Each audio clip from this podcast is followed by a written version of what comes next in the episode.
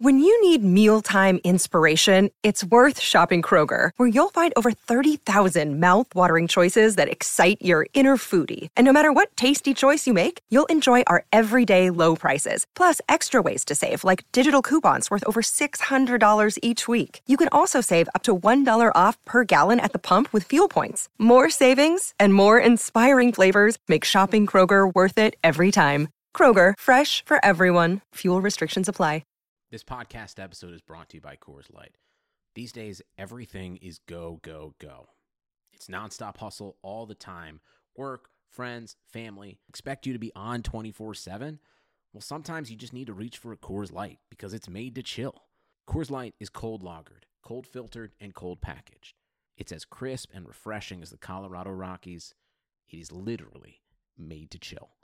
Coors Light is the one I choose when I need to unwind. So when you want to hit reset, reach for the beer that's made to chill. Get Coors Light in the new look delivered straight to your door with Drizzly or Instacart. Celebrate responsibly. Coors Brewing Company, Golden, Colorado. Our homes today are like little cities full of different interneting boroughs, like the entertainment district in the living room or the virtual fitness center in the garage. And Xfinity Internet keeps it all running smoothly with reliable speed to power all your devices at once. You get coverage around town, from the financial district home office to the spa. Xfinity Internet keeps your little city humming with reliable speed and coverage. Now that's simple, easy, awesome. Find great offers and value today from Xfinity. Go online or call 1 800 Xfinity to learn more. Restrictions apply. It just doesn't feel like summer without an ice cold Coca Cola in your hand. Stop by your local convenience store today and grab a 20 ounce bottle of Coca Cola or Coca Cola Zero Sugar. Or pick up even more delicious refreshment with a 20 ounce bottle of Diet Coke, Sprite, or Fanta. So, no matter how you soak in that summer sun, at home or on the go, grab an ice cold Coca Cola today and enjoy.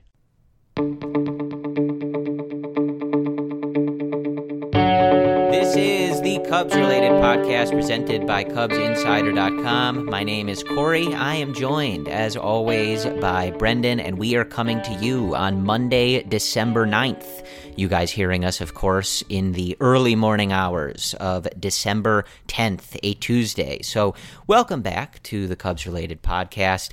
And today, the winter meetings have begun in San Diego people trickling in starting on Sunday. I think they officially kicked off earlier today on Monday, and they will continue throughout this week. So, with that said, uh, there has not been any breaking news for us to cover, but we will be ready in case something goes down in the next few days. So we may end up talking to you more than once this week. Who knows? Based on the rumors that we're hearing that we'll discuss in a little bit here, I hope we don't have to talk to you anytime soon because I don't like the sound of any of it, but we'll get there. Uh, Brendan, how, how are you holding up? It's been a Not rough good, day, rumor wise. Yeah. No, I'm, I'm not. I'm not. I'm not doing well. The, these Yeah. Kris Bryant discussions, they upset me. I, I'm, I mean, I'm not going to front about it. These discussions upset me, and we'll get into it. But for day one of the winter meetings, like you don't want to be talking about Kris Bryant's uh, grievance. You don't want to be talking about him going to the Philadelphia Phillies or the Texas Rangers, amongst other guys being discussed as well. Even Willson Contreras and the Angels. Like this is this is the stuff you don't want to be hearing, but you know this is our reality. Right. So that would be, I think, a, a large portion of our discussion. We'll talk about the budget situation again. This is what is going on with the Cubs, we want to make sure that uh, we are keeping you up to date with everything. But, Brendan, we are going to start on a positive note. I have two positive notes for you. The first is Okay. a congratulations to the new Mr. and Mrs. Kyle Schwarber. Kyle and his fiancee Paige getting married over the weekend. So, congratulations to them.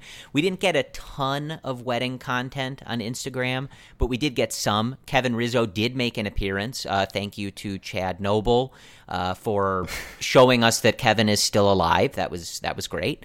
Uh, and Jake Arrieta was there. John, I think the my favorite part of the content that we did get was the fact that Kai, uh, Anthony Rizzo and Jon Lester sit next to each other at the wedding ceremony. And I, I just couldn't help but imagine the two of them being like the kids in class that the teacher has to say, like, guys, quiet down. Like, I'm going to have to. yeah, I'm to have to separate you two if you keep talking. Uh, but anyway, congratulations to Kyle and Paige. That's always good news. And the other little bit of positive spin that I have on this dreadful day of rumors in Chicago Cubs world is that Brendan, December 9th is a significant day for me and all of you and all of us who root for the Chicago Cubs. And I, I would just ask you, Brendan, do you remember why December 9th is an important day for all of us? A Chicago Cubs legend began his career with the Chicago Cubs, Corey. Jon Lester signed by the Cubs on this day.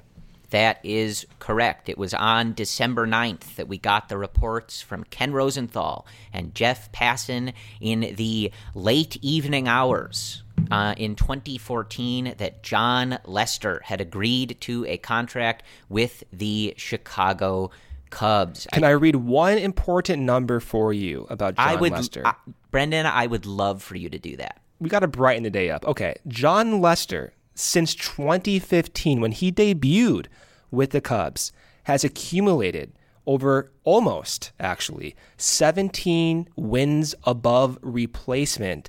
If you multiply that number by 8 or by 10, whatever dollar per war you want to use, Corey, Jon Lester has been worth between 136 million to 170 million dollars on the free agent market. What does that mean, Corey? That means Jon Lester was worth every single penny on that contract and then some. He still has one more year left. He's had lasting effects in other pitchers as well. That will go down as the most influential free agent signing in Chicago Cubs history.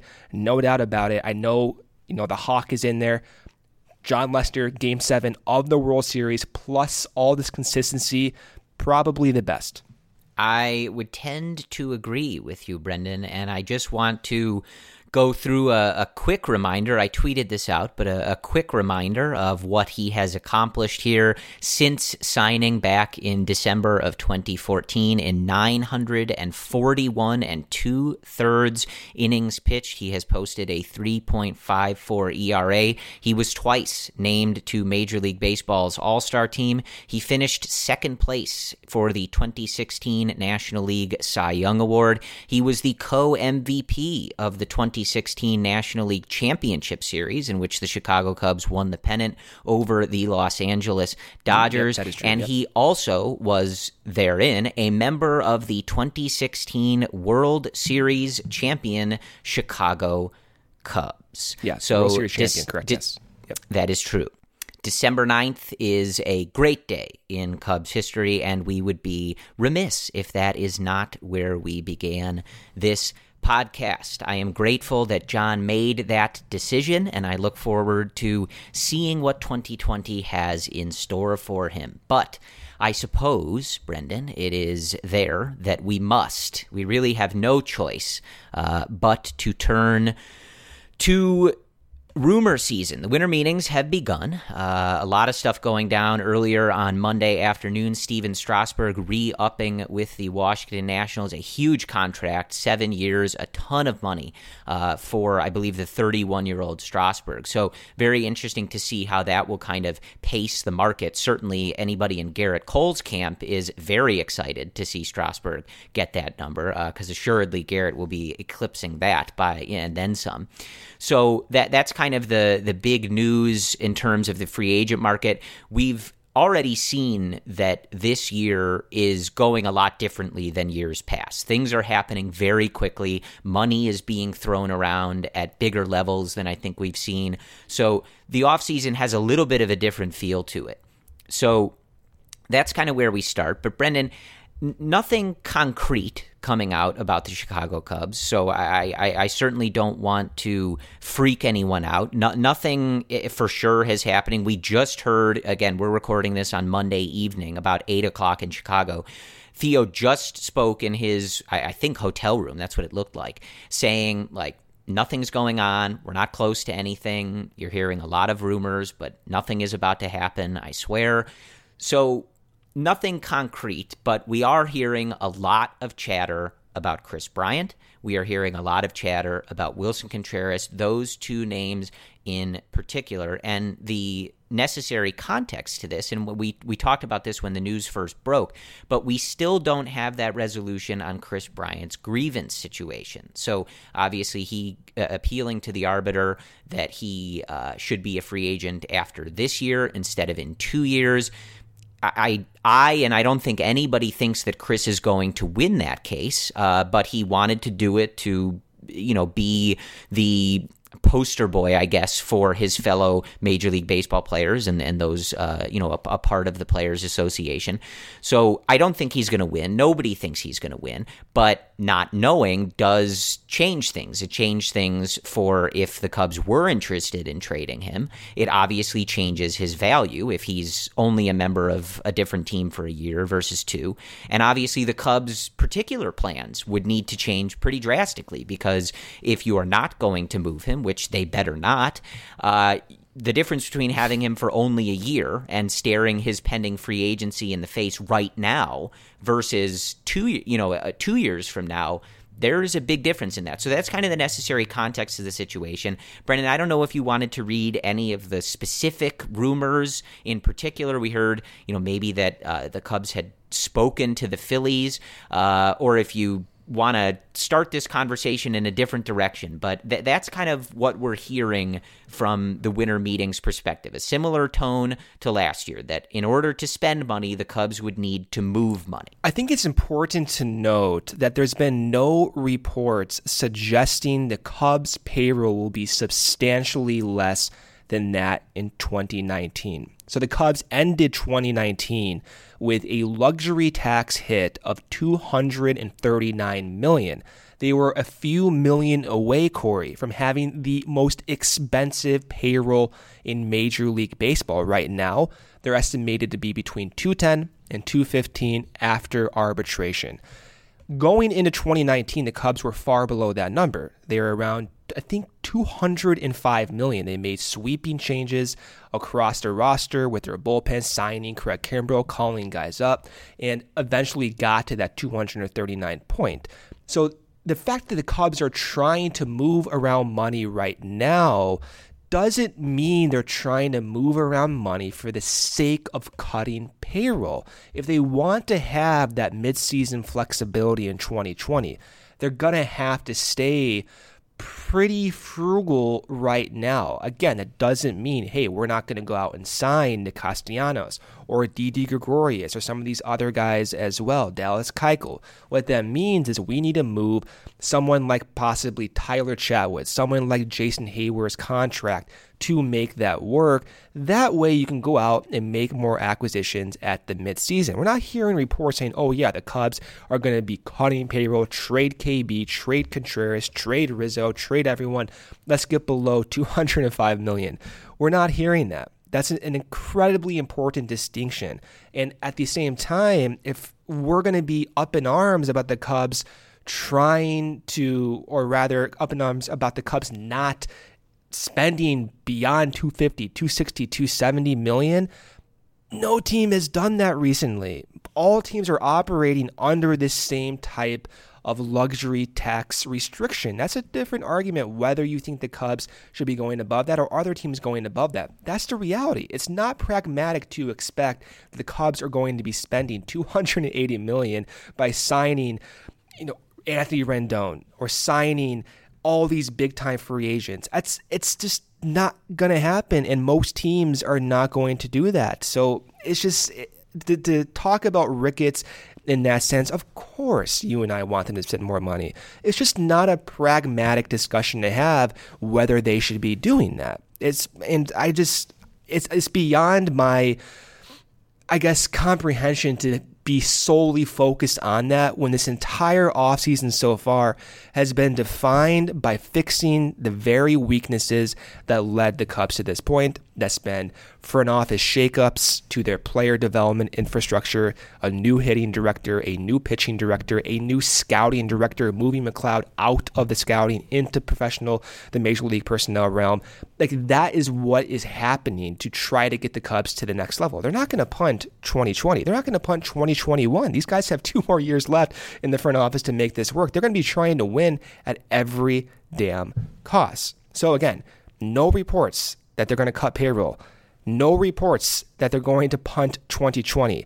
The reports are they need to move some money around to go out and sign a player like Nick Castellanos. And it could be realistic. We just don't know yet. This market has a lot more movement to take place before we even have an idea of what to expect, Corey for us, for me especially, I take a wait and see approach with this. I, I, see the, the the talk. I understand that some of the beat writers have put out there that maybe the sense is they're they're going to cut payroll and they're you know they're not going to have a big 2020 whatever. I I I, I got to be honest with you guys, and I I guess I can't say I don't mean any disrespect because it's hard to say this, but I don't care whether Jesse Rogers thinks the Cubs aren't going to be good in 2020. His opinion doesn't matter to me. David Kaplan's opinion, these are all guesses, right? They have no idea. All of these people have been wrong on a million different things. I do not care what their prediction is whatsoever, okay? Uh, the necessary caveat too to this is also again and Brendan you alluded to this the Ricketts should spend more money that is always the case. It's never not going to be the case. We always think that, right? But again, this is a business. This is how capitalism works, whether we like it or not, right? Billionaires tend to be greedy people, right? And if this is how they want to run the business, there's not really anything you or I specifically, Brendan, can do, right? So they should spend more money. And if there's problems on the team, they should just fix them but that's not how it's probably going to work. And so, like we discussed at the beginning of the offseason, and you were just alluding to with some of the changes that they made, we have to take a look and say, okay, this was the second highest payroll team in the league in 2019, and they had a lot of flaws. So, where do those flaws come from? Their player development system, etc. And so it, this is an all encompassing thing. It's all just to say that the narrative quickly on Cubs Twitter and in some of the conversations on Monday turns very rapidly to F the Ricketts. The Ricketts are cheap. We're hearing all this talk that they're going to cut payroll, yada, yada, right? And mm-hmm. that's okay as long as you also acknowledge that we got here because of some failings of this front office and in the baseball operations department of this organization. That that's just a fact. You you really can't dispute that. And th- that is not from our words. That is from the words of the president, Theo Epstein, said right. that. Corey. This is why we're their, seeing these drastic changes. Yeah, a, a, front office that thinks they're doing a really great job doesn't drastically overhaul their personnel like they have the, this offseason. And again, all these things can be true at once. The Ricketts should not pull the rug out from under the budget just to stay save them their their billion dollar worth family some extra millions, right? They shouldn't do that. Okay? That can be true and Theo Epstein can also have made some mistakes. All of this can be true at once. What a wonderful world it is, right? Where all of that is true. But regardless, those are like the necessary caveats because like I don't want anybody thinking that Brendan and I are over here caping for billionaires because we're not. But getting on here and just saying spend, spend, spend is not a practical discussion because that's not what's going to happen. So we we have to dial in on this more. And I I think that where the Cubs are is again you you have to remember like we talk about this all the time how different would this offseason be and all of these conversations be if the Cubs had one pitcher one on their roster that they had drafted moved through their own system and brought up to the major leagues. I mean, specifically, I want to give an example for that because that's a great point right there. Specifically, what that would mean, Corey, is a possibility of not having to shell out $20 million to Cole Hamels because your previous $13 million investment in Tyler Chatwood failed. That means you save $33 million, which could be spent on the likes of a Bryce Harper, spend on the likes of extending KB right away. That's what one pitcher does, Corey. And, you know, you look at some of these other guys, right? You, you have to start dialing in. And, and this is what Theo kind of meant when he said, you know, maybe we bet on these guys for too long. Maybe we committed to this group for too long. Like, Kyle Schwarber showed extremely encouraging signs and development in that second half of 2019. But even prior to that, right? Like you've got him, you've got Happ, you've got Almora, you've got Addison Russell, who's now not even with the organization, etc. Th- this group of guys that none of which, again, save for Kyle Schwarber in that second half, developed the way you wanted them to and, and developed into a sure every day this guy is in the lineup providing you know what like three to four war or something like that on the, on the course of the season like you just have not seen that trajectory with some of these guys they've missed on developing some of these guys or they've taken too long whatever it is right and you know I, i'm always going to go back to brendan like however much credit you want to give them for drafting Kris Bryant and him being really good, and we'll get to Bryant more, but like, congratulations for that. Like, I think my dog could have selected uh, Kris Bryant and had him be successful because he's one of the best players in the league. Uh, but Javi Baez was not drafted by this group. Willson Contreras was not brought into this organization by this group. Those are Jim Hendry guys, right? So you look at the roster and you start to pick out like, okay, how many successes did they, you know, have they had so far? And that is what brings us to this point, right? You you are not able to develop all of these players. You are not able to develop literally any pitchers that you drafted. And so you have to spend all this money. You have to keep trying on these free agents. And I, I, think in general, we've agreed with a lot of the direction that Theo has taken on, on free agency. But like with any team, free agency is a risk. It's not always going to work. You're going, no matter who it is, any team is going to have good signings that work out and bad signings that work out, whether the process that led you there was correct or not. So that's that's what brings us there. And I, and I feel like it's always necessary to kind of run through that really quickly because again, I just feel like it's a disingenuous conversation to just say, well, Tom Ricketts is being cheap. You know, that's BS. The Cubs get 40,000 fans no matter what. Again, very true right? And they should spend more money. They should not be adhering to the luxury tax or whatever to save themselves a few million dollars. But you got you have to point out the flaws in the actual process or I just don't think the conversation is genuine. I, I, don't think you're doing the overall discourse any service by not pointing out some of those failings. I, I think that it's necessary to the conversation and to address how you get here. Because again, like let's say Ian Happ instead of having to be sent down before the season even began in 2019 spending a few months in the minors coming up you know being a kind of hit or miss at times.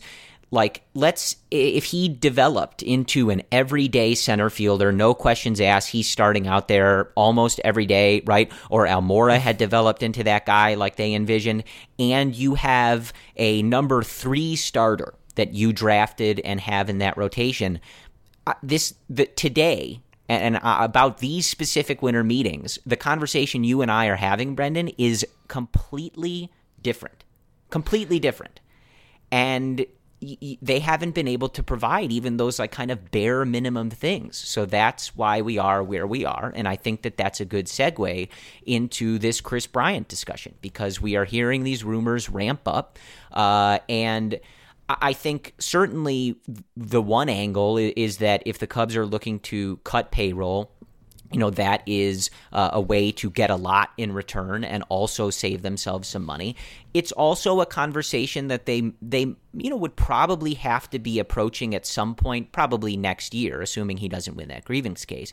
So this is early but anytime you have a free agent, uh, to, a free agent to be that is likely going to want to test the market and and potentially set records with the contract that they're getting, uh, it's a discussion you have to have. At the very least, you might want to put out feelers and see what teams are willing to give back to you. So I I hate that this is a conversation. I hate it. It it makes me sick, but part of it is at least somewhat practical, especially when you have a good number of teams in this particular offseason that are going to be bidding like crazy for Anthony Rendon. Some of them are going to lose that bidding. And at the very least, whether you intend to do it or not, it might be at least worthwhile to see what's out there, right?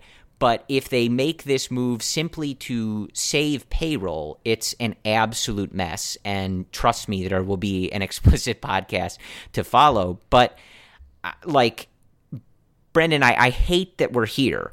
But again, like kind of similar to the whole thing, there's a lot of different things that lead us here. And it's also important to properly contextualize just how good Kris Bryant is, is it not?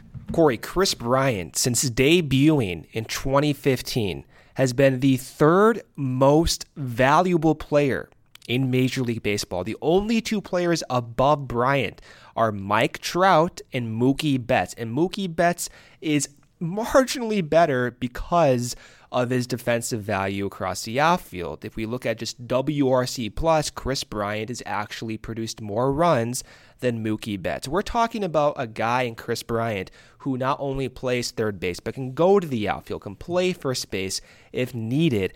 We're talking about a guy who runs the bases better than anyone, especially for his size. We saw that on display in the World Series. And we're talking about Corey, a guy who has drastically, completely revamped his game since debuting in 2015, going from a pure slugger who strikes out once every three plate appearances to a guy who strikes out once every four to five plate appearances. That is a big, big, big change that normally you don't see from power sluggers like Kris Bryant. We're talking about, again, someone who debuted with a whiff rate of 34% his whiff rate today is around 25%. These are sweeping improvements, and they suggest that he has the capacity to rapidly adjust, to keep improving. He's 27 years old. He's walking at a double digit rate. He's striking now at a league average rate now. This is the type of portfolio that projects to age well. So if there's anyone to give an extension to, it's Kris Bryant. It's to an athlete who plays multiple position, who has the capacity to always adjust. We've written about Kris Bryant on CubsInsider.com multiple times. The latest adjustment he made was against fastballs. We talked with Mike Bryant two and a half years ago, his hitting coach and father, about changes they wanted to make. So the talk about Kris Bryant not being one of the game's best, it's simply untrue. He's been exactly that one of the league's best players. And so when we when we talk about Kris Bryant and trades, what return can we get? What returns make sense? I can't even let my mind go that direction. Not only do we not know about his grievance result and we won't know about it in 3 weeks, that's going to affect what teams are willing to give up for Kris Bryant. It's very different to trade your top prospects along with major league value for one year versus two years of Kris Bryant. I'm sure teams are not going to be comfortable dealing with any of their main guys for Kris Bryant until they have the knowledge that he won't be a free agent until two more seasons. So I it's just not it's not pragmatic. We talk about pragmatism with the ownership. It's just not pragmatic to talk about possible returns because the likelihood of that happening in this winter meetings or even within the next week or two I would imagine it's next to none, unless I'm losing my mind here and teams would be willing to trade their best guys for the uncertainty that is Kris Bryant's future with his grievance. It's, you know, Theo did say they have an idea of what to expect, and I imagine what they are expecting is that he won't be a free agent until two more years. Nevertheless, that is an issue. So, point being, Corey, Kris Bryant, one of the game's best players. Fact, one of the game's most smartest players. Fact one of the most versatile players. Fact. I don't see how you can get better returns for him. There's great news during the pandemic. The new HyperMax oxygen system is here. Doctor approved, clinically tested, at home oxygen for improved health, fitness, and especially your immunity. Go to hypermaxoxygen.com. See how 300% more oxygen purity works wonders in only 15 short minutes. You're home anyway, so why not build your immunity and much more? Hypermaxoxygen.com. That's hypermaxoxygen.com. There's great news during the pandemic. The new HyperMax oxygen system is here. Doctor approved, clinically tested, at home oxygen for improved health, fitness, and especially your immunity. Go to hypermaxoxygen.com. See how 300% more oxygen purity works wonders in only 15 short minutes. You're home anyway, so why not build your immunity and much more? Hypermaxoxygen.com. That's hypermaxoxygen.com. Yeah, Brendan, I, I think it's always important in these conversations to remember that we are not talking about some guy. We're talking about one of the best players in baseball. I, I think that sometimes, and you you know, you look around the discourse today with some of the the rumors being peddled from the different sources and varying validity, right? And sometimes the the conversation just steers to directions where you'd think we were talking about just any other player, and we're not. When Kris Bryant has been healthy, he is one of the best players in baseball, full stop. These are facts. You couldn't dispute it, even if you tried, right? The only time he's not is when he is hurt. And all of these injuries are easily documented, easily provable. Like, the, these are not just made up things going on. And he's still been, Corey, one of the most valuable players despite those Right. injuries. That's Right. even more impressive to go along with it.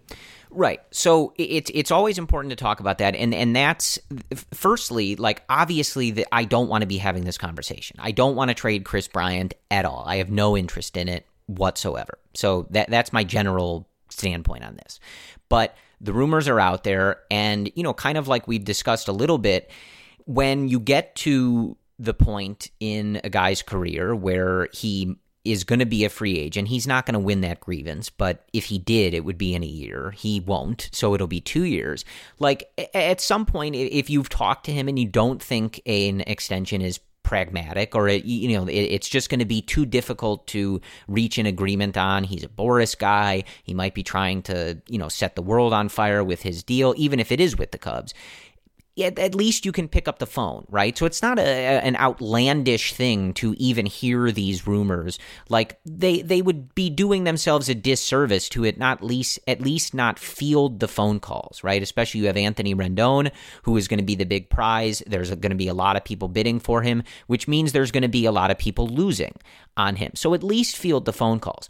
If we're having this conversation because the Cubs need to cut payroll, that's a different discussion. If they believe that this is the best move, if they end up doing it to improve their trajectory for 2020 and beyond, that's one thing. If they're doing it because the the the, bud, you know the budget faucet has been turned off and Tom is making Theo pay for some of the bad contracts, right?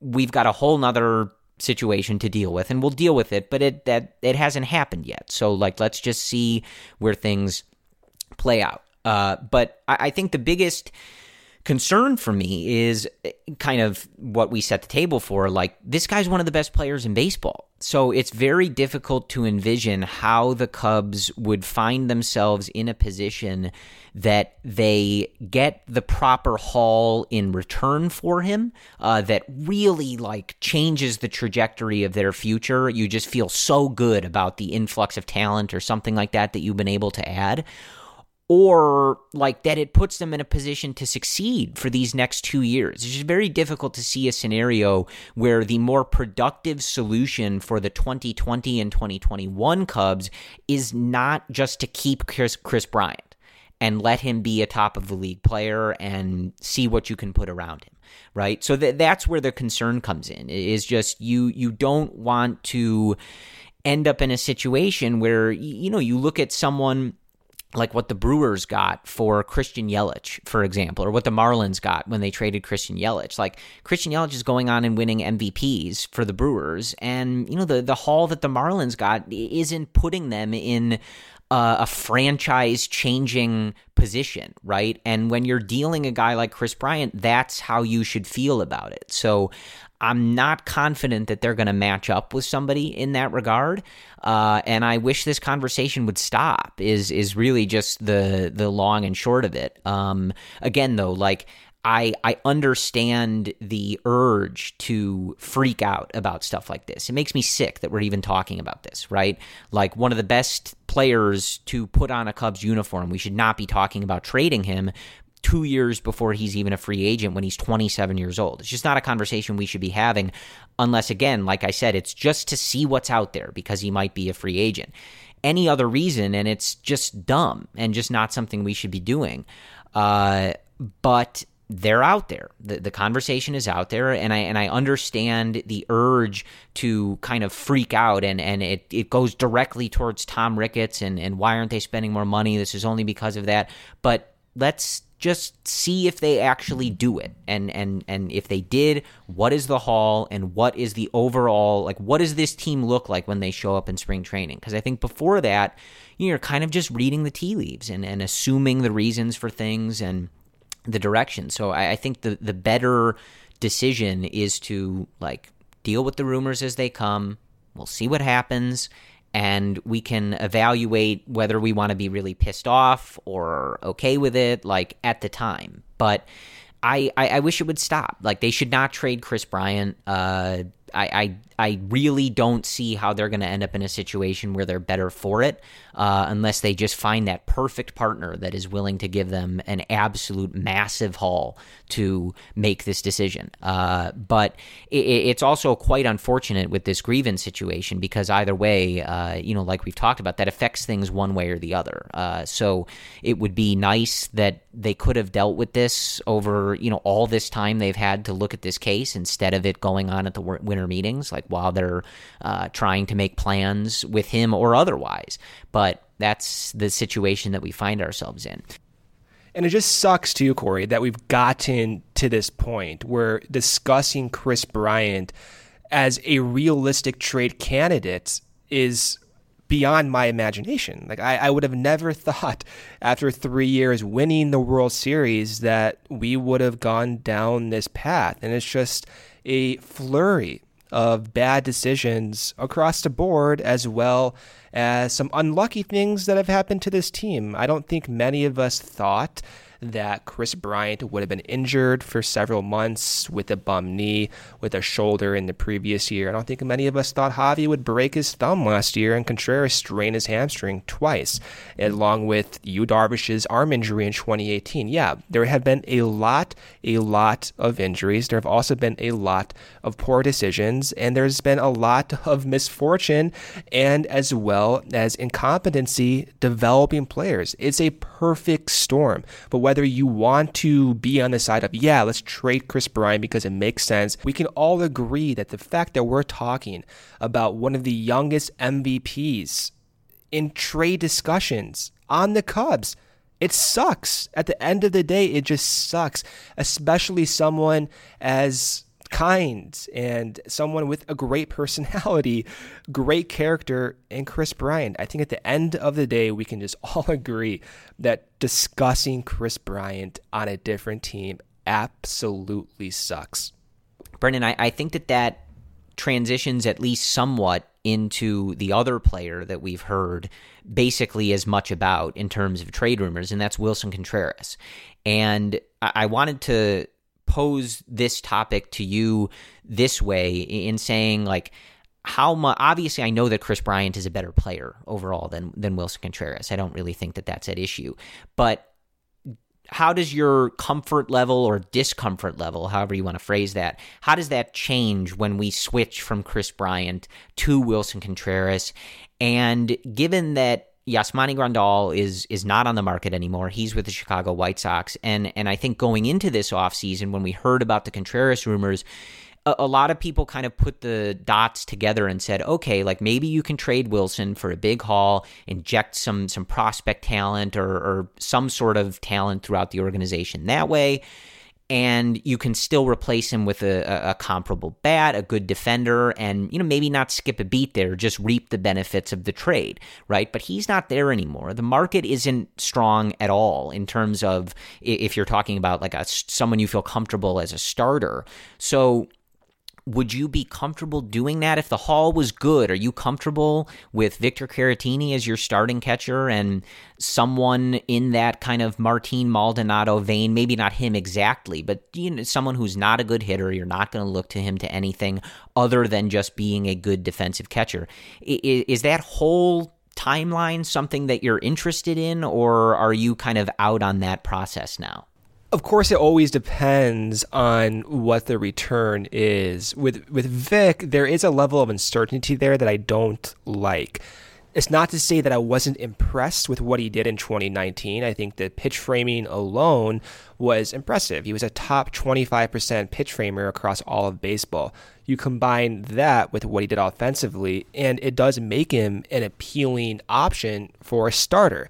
But the cons to that are many. I mean, we have Caratini playing selectively against certain matchups. He's playing at times once every four to five days when he was, you know, basically serving as Yu Darvish's personal catcher. And so there are instances where you can see that giving Caratini 400 plus plate appearances as a guarantee might be an issue in that we have not seen Caratini adjust to being a starter every day. We have not seen him adjust to major league pitching in that capacity like we have with Willson Contreras. But I mean, if the Cubs can shed it's only 5 million but we've seen what they can do with 5 million in shed payroll whether you want to think that's Rick's fault or whatever it's just the reality of the situation. And what the return looks like I would be interested in it. I just don't think it's realistic I don't think it's realistic to expect that you can trade Willson Contreras and then get back a player who automatically fills a hole elsewhere on the roster, who fills a hole in center field or fills a hole at second base. I've seen names like David Fletcher get brought up, a second base shortstop, third baseman for the Angels, a guy who strikes out under 10%, walks around a similar rate, but his WRC plus last year at that peak was essentially league average. Do you want to trade Willson Contreras despite all of his defensive shortcomings right now for a league average offensive player who's only proven himself for one year? To me, that's a no go. So I, if we were talking about this two months ago and we were to compare, okay, who do you want to trade among Schwarber or KB, Contreras or Happ?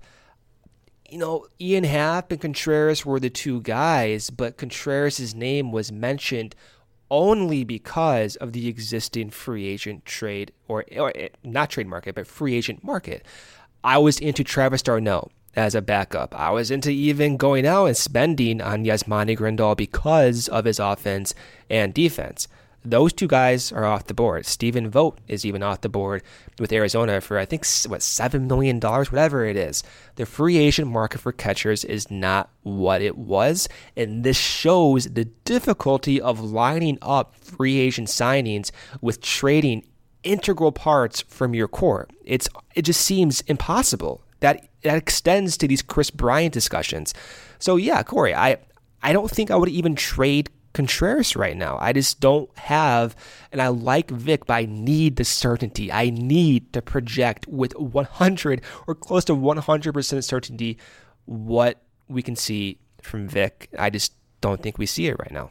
Yeah, I, I, think that's really where this lands. It, it's just a risk. And again, you and I ate crow anytime we had to last year because we didn't, you know, we were kind of upset that the Cubs didn't add a veteran catcher going into the season, kind of shore up that that situation.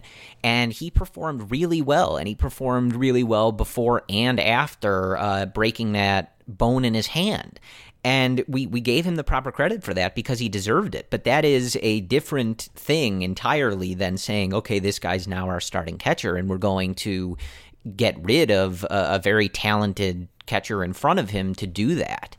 And I think you know, honestly, like I don't know what I would expect from Victor in that role. That's that's a lot. That's a lot to ask of someone to kind of ask them to step up like that.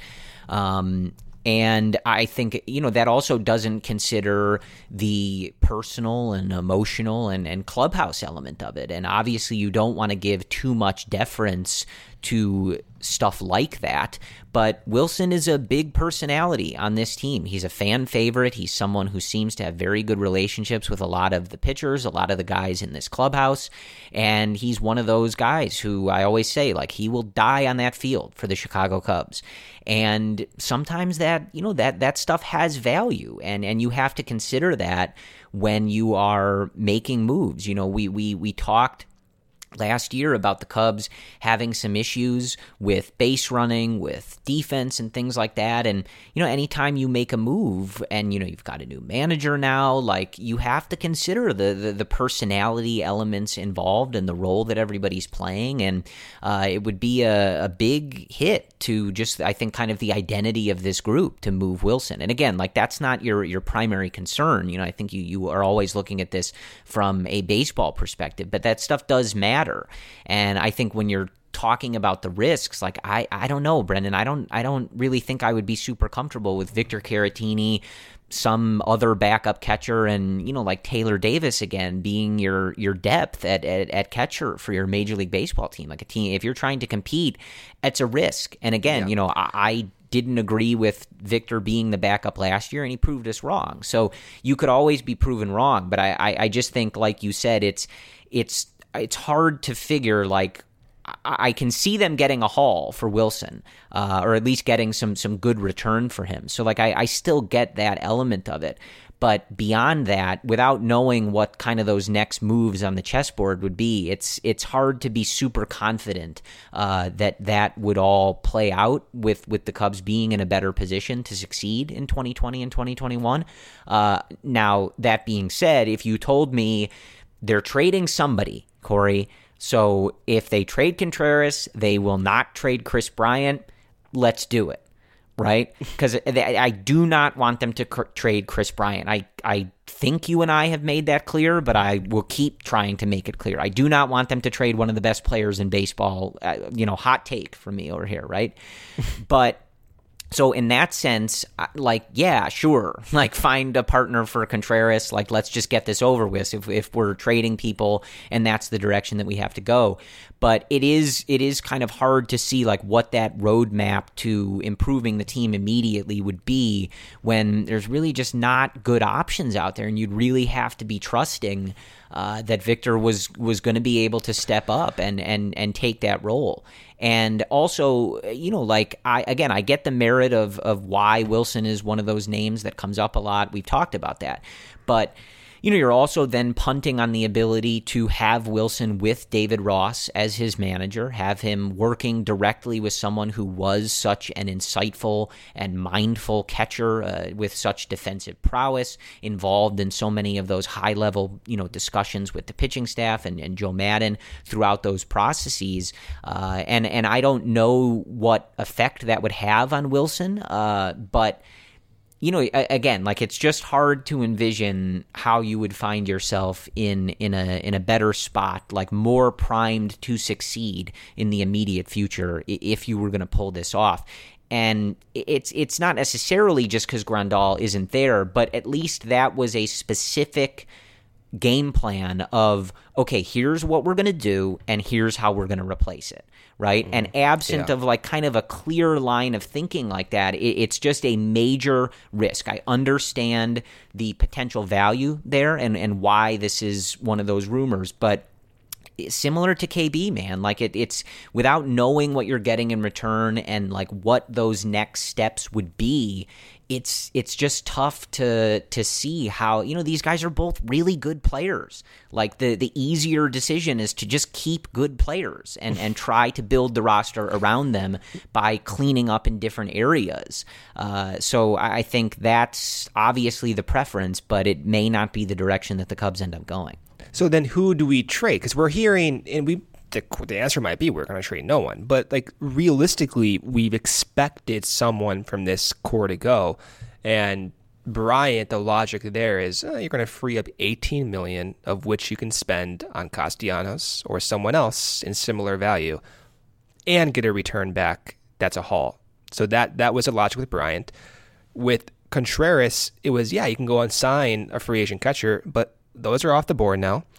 And with other guys as well, we have Schwarber, but the thing with Schwarber is he was actually better offensively, as you keep saying on this podcast, than Nick Castellanos in the second half last year. Schwarber was the best, like the best uh, offensive left fielder in Major League Baseball in the second half last year. And those adjustments appear sustainable.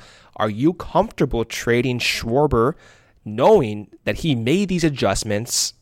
Are you comfortable doing them? Pro- probably not, at least for me. Like, I may not be. And with Ian Happ, Happ has been consistently above league average throughout his career, even being demoted. But at the same time, it's that volatility that might not get you what you think is equal value or comparable value at the immediate time in 2020.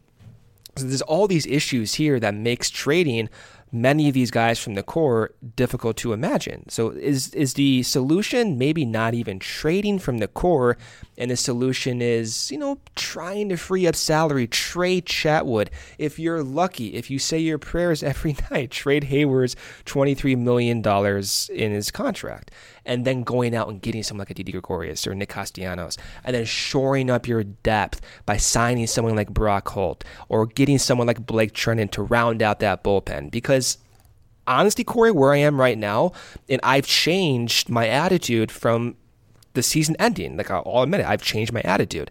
Maybe it just doesn't make as much sense to try to line up all these free agent signings at the same time, trading some of the most integral influential pieces from your core over the past three years that that ended in a championship. It just seems so difficult to line that up, and in doing so, by trading KB, by trading Contreras, you are Uh, creating massive holes to your roster, man. Like trading Kris Bryant, you trade an MVP, that's a hole. You trade Contreras, you're trading depth from your catching slot, that's a hole as well. And you expect to make that up in free agency or from the return you get, but that seems very difficult to do as well. Where I'm at right now is I would be happy if the Cubs signed Didi Gregorius, signed Blake Treinen, signed Kevin Gausman, shed some salary in Tyler Chatwood, shore up some of that infield depth, maybe even go out and consider Kevin Pillar, go into 2020, get this team resituated, get this defense back on par at a championship level as it was in 2016, and have some damn pitchers develop in AAA and get them going. That should be enough. And we look at what the NL Central has right now. There's a very big margin for wins and losses from the Brewers, from the Cardinals, and from the Cubs, and it's all very close. This team is not far off from a talent perspective. The argument is absolutely there that this team already has more talent. They just got to fit in some of these pieces to the puzzle, and that might not be trading from an established core. Does it make sense to do so for Contreras and some other guys? Yeah, maybe, but it just seems so unlikely at this point. Keep all your entertainment options centered with Xfinity X1. Access live TV, Netflix, and now Hulu and Peacock. Ah, streaming Zen. Now that's simple, easy, awesome. Go online or call 1 800 Xfinity today. Restrictions apply. Netflix, Hulu, and Peacock memberships required. It just doesn't feel like summer without an ice cold Coca Cola in your hand. Stop by your local convenience store today and grab a 20 ounce bottle of Coca Cola or Coca Cola Zero Sugar. Or pick up even more delicious refreshment with a 20 ounce bottle of Diet Coke, Sprite, or Fanta. So, no matter how you soak in that summer sun, at home or on the go, grab an ice cold Coca Cola today and enjoy. Right. So I think you and I were talking before that I think there's got to be, especially just in the outlook of this offseason in particular, like there has to be a reasonable middle ground to believing that you know this uh, that factually this team was a third place team in 2019 and that they need to sign Gerrit Cole and Anthony Rendon or they're going to stink right? There has to yeah. be a middle ground there to those things. And i think some of the discourse acts as though that is not the case. Like if they don't go and spend on these massive free agents they're not going to be any good. And i don't i don't think that that's true. And th- this isn't to make excuses for the 2019 team but like they they won a decent amount of games. And we've already pointed out a number of different areas where you could easily have made certain improvements or certainly you could make them now over certain guys that you were playing and giving at bats to and letting come out of the bullpen etc right? So i think there's got to be a, a middle ground there. And that's kind of where all of this gets a little tricky right? Because and, and that's why we keep saying that where it's like okay well if you're going to trade kris bryant which they should not like how who are you filling that in with? Where are you getting that production from for the next couple years? And it's it's tough to figure out right? So that the, those particular rumors i think are ones where you you really can't evaluate them until they're done. And you can look back on the full plan and like i said either be really mad or maybe understand it a little bit more. But like I, I, I, do think that there has to be a middle ground to like they don't necessarily need to go crazy to make this team better and and have a chance to compete. Uh, but obviously, I, I understand that it's frustrating that you know you hear the Yankees are they're they're willing to set records to get Gerrit Cole. He's their guy. Blah blah blah. The Angels are so determined to get Gerrit Cole. Yada yada. And you know the Cubs. We're sitting here having conversations about are they going to trade Kris Bryant? Do they have enough money? Blah blah blah. So it, it's it's frustrating, but I I do think that ultimately, even with the discourse as it is, we can get to a point where the 2020 Cubs are good and competitive, especially in this NL Central. And worth noting that Theo Epstein pointed out in some of his comments at the winter meetings on Monday, like, and of course he's going to say this, but it, it seems true nonetheless. Like, they're not going to do something just to do something. They've talked about how important change is and how important not committing to the same group over and over is, but if the right thing doesn't present itself, they're not just going to do something. So even if you're looking at someone like Willson Contreras, like even if they think it makes sense to trade him, they're not going to do it if the return is not what they need it to be. And they may be disappointed in that, who knows? But they're not just going to do something for the sake of doing something. But Brendan, I, I wanted to ask on something particular because I, I, don't remember if we have. Uh, listen, I, I don't listen to our own podcast. I can't stand the sound of my own voice. So sometimes I forget what Brendan and I have talked about. So I don't recall really, especially this late, giving a definitive feeling on someone you mentioned, and that was Nicholas Castellanos, because we've heard that the Cubs were maybe interested in trying to make that work again. Then we heard Ken Rosenthal say that they might be interested, but they don't have the money to do it. So who knows the reality of where exactly that is? But is that something that you and and you can play with whatever budget you want? Uh, you know how you want to operate this decision. I'm I'm not sure, but are, is that a reunion that you're interested in? Would you then want to be trading someone? What's your position here as it stands today on a reunion between Castellanos and the Cubs? Castellanos would probably slot in right field and then Heyward to center field. I'm not loving the defense there, Corey. I'm not. I, you have Schwarber in left field, who is maybe league average. Some of the defensive metrics are in disagreement. Heyward in center field had a lot of issues. He rated as a negative defender in center field and way above average in right field last year. And then Castellanos in right field defensively has always been rated below league average. So you have, and you know, I'm a defensive type guy. I, I, I love defense. So having that type of defensive liability concerns me a little bit. What I would like, and I'm not saying, hey, no to Nick Castellanos, but if you're going to ask me my preference, do I want to make Castellanos my number one target? The answer is no. I, and, and I hate saying it because I love what he brought to the Cubs in the second half. I love the attitude. I absolutely love the guy. But what this team needs right now is depth. And what what makes the most sense to me is signing Didi Gregorius. And I, I know from a numbers perspective what Didi did last year compared to Nick Castellanos with the bat, it fails. But what Didi Gregorius brings is infield depth across the diamond, but it also shores up their outfield depth. How does that happen? Well, if you have Didi Gregorius in this infield, let's say you push him to third base, okay? You push KB to right field, and you have Nico Hoerner, if he's ready and in selective matchups, he's playing second base that day. And so you can mix and match and you have extra depth in case something happens to Javi.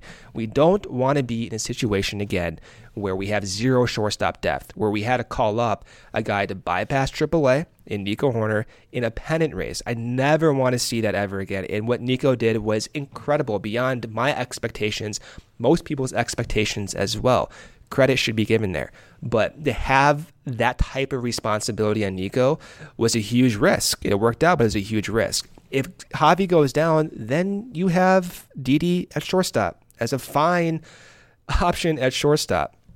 So that's that. That's where I'm at right now, and I, I like Castellanos, but there I also have concerns with how his bat is going to age across his peripherals. He's a guy who doesn't make that much contact career rate, especially within the last three years. On average, 72 to 73%.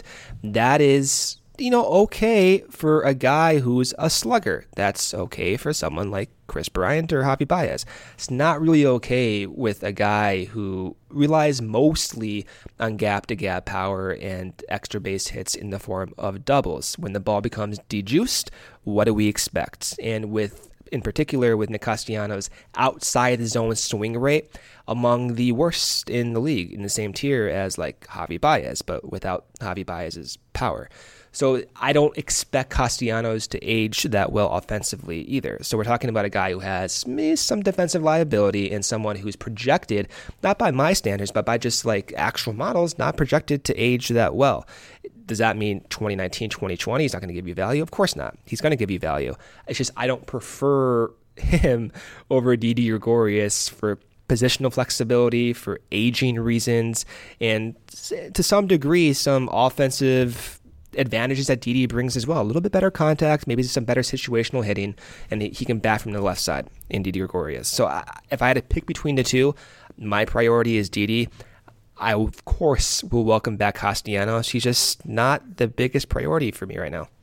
Yeah, I, I think I'm with you for the most part. I, I, think again, we we've talked a lot about how great Nicholas was and the addition that he was, the energy he brought, and how hungry he was. Even at times where it seemed like the uh, a lot of the rest of the team like wasn't on that same vibe for whatever reason. Uh, but it's just one of those things where that's another one where it's just hard to see how that all works because you're right. Like the outfield defense of Schwarber, Castellanos, and Heyward, I don't love it. Uh, I'm not like necessarily opposed to it, but you know, then you're yeah. really banking on Castellanos has to hit like he did in that second half for the entire season. And he's been a good hitter his whole career, but he has not been that good of a hitter for his whole career. So is he able to, you know, is being in Wrigley Field what kind of brings that out? Like, is he able to keep up at that level? I, I don't know. And the, the, outfield defense may really take a hit uh, at that point, you know. And again, like we've talked about a lot, like you're taking away what you can maximize with Jason Heyward's game right now, which is moving him from right field, where he's one of the best in the game, to center field, where he's not one of the best in the game. So I, I, I think like the Castellanos thing is something where if if we were playing with an infinite budget and you could move some other things around, make some other decisions, I can see it working, but as it stands right now, I, I feel like you'd be looking at that as the lone move in a situation like this, uh, or or something of the lone move, and I'm not really sure how that would all play out. I, I, you know, I if also, they can get if they can rid Heyward's contract and they can shore up center field defense in the form of an outside the organization acquisition, then yeah, I think getting Castellanos is a little bit more palatable, just in that you can maybe use Castellanos out of the game and have a defensive replacement in right, right. field. I just don't want to have every day slotted in, or in the majority of games, three guys who rate by some metrics as below league average. Yeah, I mean, I, I, think you could make it work. I think if you were aggressive in that strategy, that would be uh, really testing David Ross's how close of attention were you paying to Joe Maddon, right? Like really quickly. uh, like David, we're gonna put this roster together, and you're gonna need to make defensive subs every day. Uh, yeah. So that would really be, you know, kind of throwing him into that managerial fire. But I, I think and Albert Almora is not the defensive sub to be making. That's correct. Mm-hmm. Uh, so I, I, think you could, I think you could pull it off. And I and I think again, like if Nick can hit, like you, you'd feel good about that offense. But again, it's just kind of one of those like I think that there's a good number of areas you'd like to improve, even if just a little bit, even marginally, right? And I just get the sense that going all in on Castellanos is going to be kind of a solo thing. Like that would kind of eat up a lot of your money and not really let you distribute in in in the way that you need to. But uh, like I definitely wouldn't complain if they did it. It's just a question of is that the best decision that they could make? I I don't know. I, I would. And there there is there's a side of me too that and like one of the main reasons, honestly, that I like Didi Gregorius is that I want to get KB to the outfield. Like I want to preserve KB's health a little bit and take some of the wear and tear that comes from playing third base out of the picture. Not saying, hey, move KB to the outfield full time, but similar to what they did in 2016, 2015. Like there was a huge chunk of time there, Corey, when Javi Baez was your third baseman for the 2016 Cubs. That moved Kris Bryant to the outfield. And I, I'm not saying that's what prevented him from getting injured in 2016, but just naturally, you talk to folks within Major League Baseball, going to the outfield is less demanding on your body. And Bryant's a big guy. He's had knee injuries, he's had shoulder injuries. I just want to do as best as I can to preserve Kris Bryant's health. And I feel as if you can bring Didi Gregorius in there, then you're accomplishing many things across the diamond, one of which is preventing or preserving Kris Bryant's health.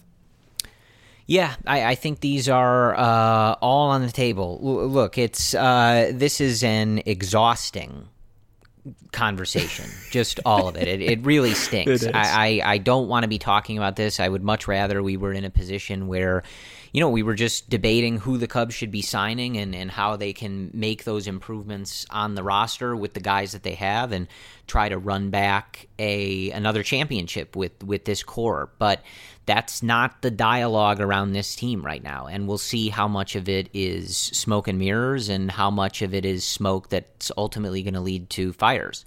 Uh, but that is kind of the state of things. And it's just going to be something to monitor. And again, like I, I think I, I, really want to keep cautioning this uh, to see how it all plays out. Because again, like I can't stress this enough. I do not want them to trade Kris Bryant. They should not trade Kris Bryant, but there is a vast difference in trading him to get value out of him because you do not think that an extension is going to be possible versus trading him now because you need to cut payroll.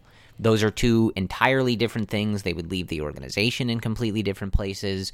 Like, and it's just not something that we can know right now until we see it. So, you, kind of just have to sit back and see how these things uh, play out. But uh, you know, ultimately, like we'll see the group that they put out there in spring training. I, I was talking to you, Brendan, I think the other day, and saying like sometimes I think people forget like the, the, Milwaukee Brewers just made the playoffs. They were almost going to beat the eventual World Series champions in that wild card game, and that roster was not any good, right?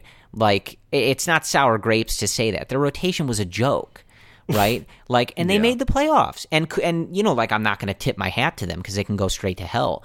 But like they, yes, they you know they did pull it off. You do have to like at least note that they did pull it off. So I'm not taking that away from them, but I'm just saying like sometimes when conversations like this start, I think people overreact a little bit to like how good the roster needs to be to actually be competitive. The group that the Cubs have right now is better than most teams in the league. And I'm not advocating they run back a third place team. They got to clean up some of those margins.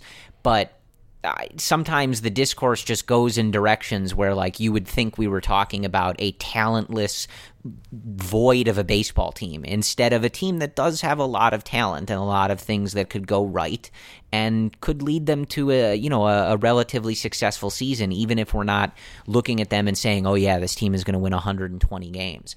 Um, so you kind of just gotta stick with it and, and see what happens. I, I, hate that the, the conversation seems to be so negative around them and it seems to be about them trying to battle these internal issues rather than just what can we do to get better, who can we bring in, who can we suit to come in and, and join the Chicago Cubs like we saw, you know, we were just talking about the Jon Lester signing. Like that was a much more pleasant discourse around the Chicago Cubs. We've got these guys coming up. Who can we bring in to take this roster to the next level. And that's just not how the conversation feels right now. It feels a lot darker. It feels a lot heavier. Uh, it feels just scary right? And and i'm with you. Like i'm terrified at this. Every time i get a notification from ken rosenthal or one of these guys like my heart sinks. Like oh god you know? Like what are we gonna what am i gonna open up and find right? Every time i read an article on the athletic i'm terrified of what's you know what quotes and other stuff are gonna be lurking in there that i just didn't want to know right? But that's where we are. And it's another moment and I'll I'll let you have some some final thoughts here, Brendan, before I wrap up. But uh, it's another one of those moments, and we talked about this when the Dodgers were eliminated. It is another moment to stop and appreciate. Thank God they won that game on November second, twenty sixteen. Thank because God. the Cubs did win the World Series. Yes, correct. Yes, I don't even want to consider the timeline we would be on if we were having these same discussions right now. I wouldn't be watching his team. Uh, like I would be right. Like so, I'm just I'd saying. Be, I'd like, be too emotionally distraught. Thank God they won that game. The Cubs won the World Series. We got it, and maybe it's it's a harder process than we had hoped to get back to that point and it takes a little longer than we all would have hoped. I don't know. We'll see how this offseason plays out. But they can't they can't take that away from us, Brendan. Like no matter what, they cannot take that away from it. I'm wearing a World Series champion shirt right now as we record this. It happened. It's over, and I'm I I I can live with that. All right, like we can take each next step in stride, and we'll see what happens. But I I can live with that for now. I think my last thoughts are looking ahead to 2020 with this current team. And again, the, the offseason is just beginning for the Cubs. It really is. But maybe it's not as crazy to think that the main pieces should stay. And we look at what their projections are from models like Steamer. And they have six guys, Corey, who are projected to be league average or better. That's two thirds of their starting lineup already. And so it goes back to the point of how do they get better? Well, they clean up the margins. They clean up the margins by playing better defense, by slotting in better depth pieces, by having better bullpen management, by having better bullpen arms, which they already do now compared to 2019. They do so again by having stable starting rotation depth. How does it happen? Maybe you go out and get Kevin Gausman. Maybe you have finally someone from AAA come up like Colin Rea. You have Yu Darvish play like he did in the second half the entire season. You have Hendricks stay healthy. You have Q, for the most part, stay healthy and be the same guy he was. There are reasons to believe that the way the Cubs are made up at a core, not saying completely right now, but as a core, they are already better than other teams in NL Central. That's not crazy to think about. It's not crazy to even say or suggest. And I think it's fair to have that in your mind and use that when you're discussing trades for Kris freaking Bryant, for Willson Contreras, for Kyle Schwarber.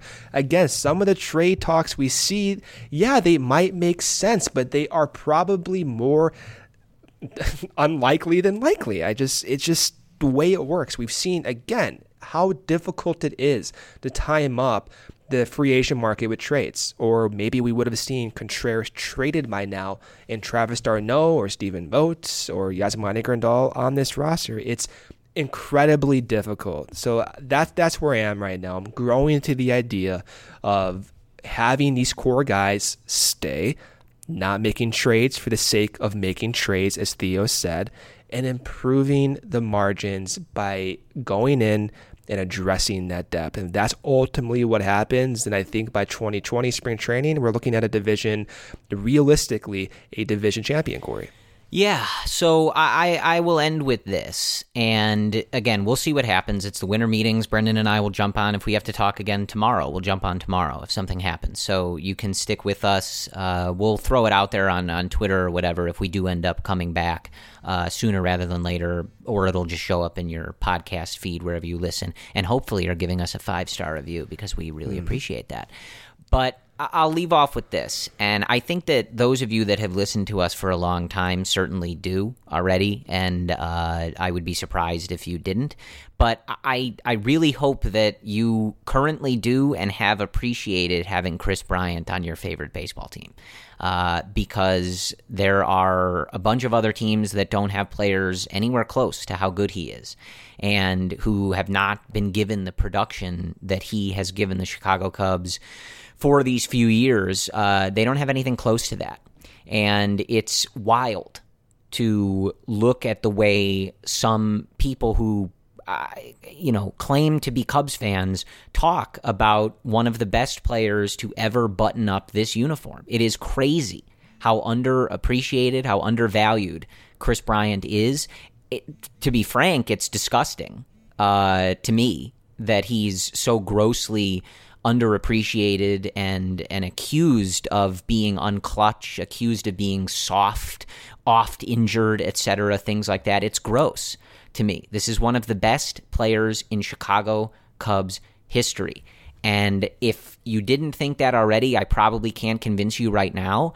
But I, I just, for everyone's sake, I hope that you are able, whether it's now or 20 years from now, I hope that you are able to appreciate how lucky we have we are and have been and hopefully continue to be to have Kristopher Lee Bryant at third base and mm. in hmm. that lineup for the yep. Chicago Cubs because a, as a baseball fan and you know again like all of you someone who grew up with the Cubs not being very good very often it's an absolute pleasure and it's a blessing as a baseball fan to have somebody like that get drafted by your favorite team, be the person that he is on and off the field, and to deliver the performance that he has for the Chicago Cubs. So I, I hope that you have appreciated it. I hope you continue to appreciate it. And if you didn't and don't, I hope you can get there one day because it might not ever get better th- than this. So hopefully you can figure that out at some point. Uh, but the official stance of the Cubs related podcast is always pro Kristopher Bryant and anti trading Kris Bryant. Always, that forever. you can take to the bank. So again, with that, we will keep uh, keep you updated on all things winter meetings. If anything happens of substance, we will get back on and talk to you.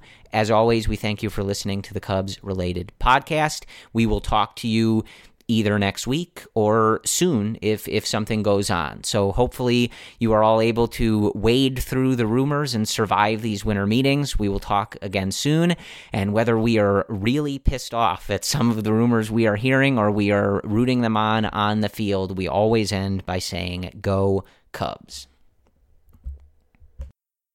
Keep your whole home running like clockwork from the office to the game room with Xfinity Internet. You'll get the best in home Wi Fi experience with reliable speed and coverage. Now that's simple, easy, awesome.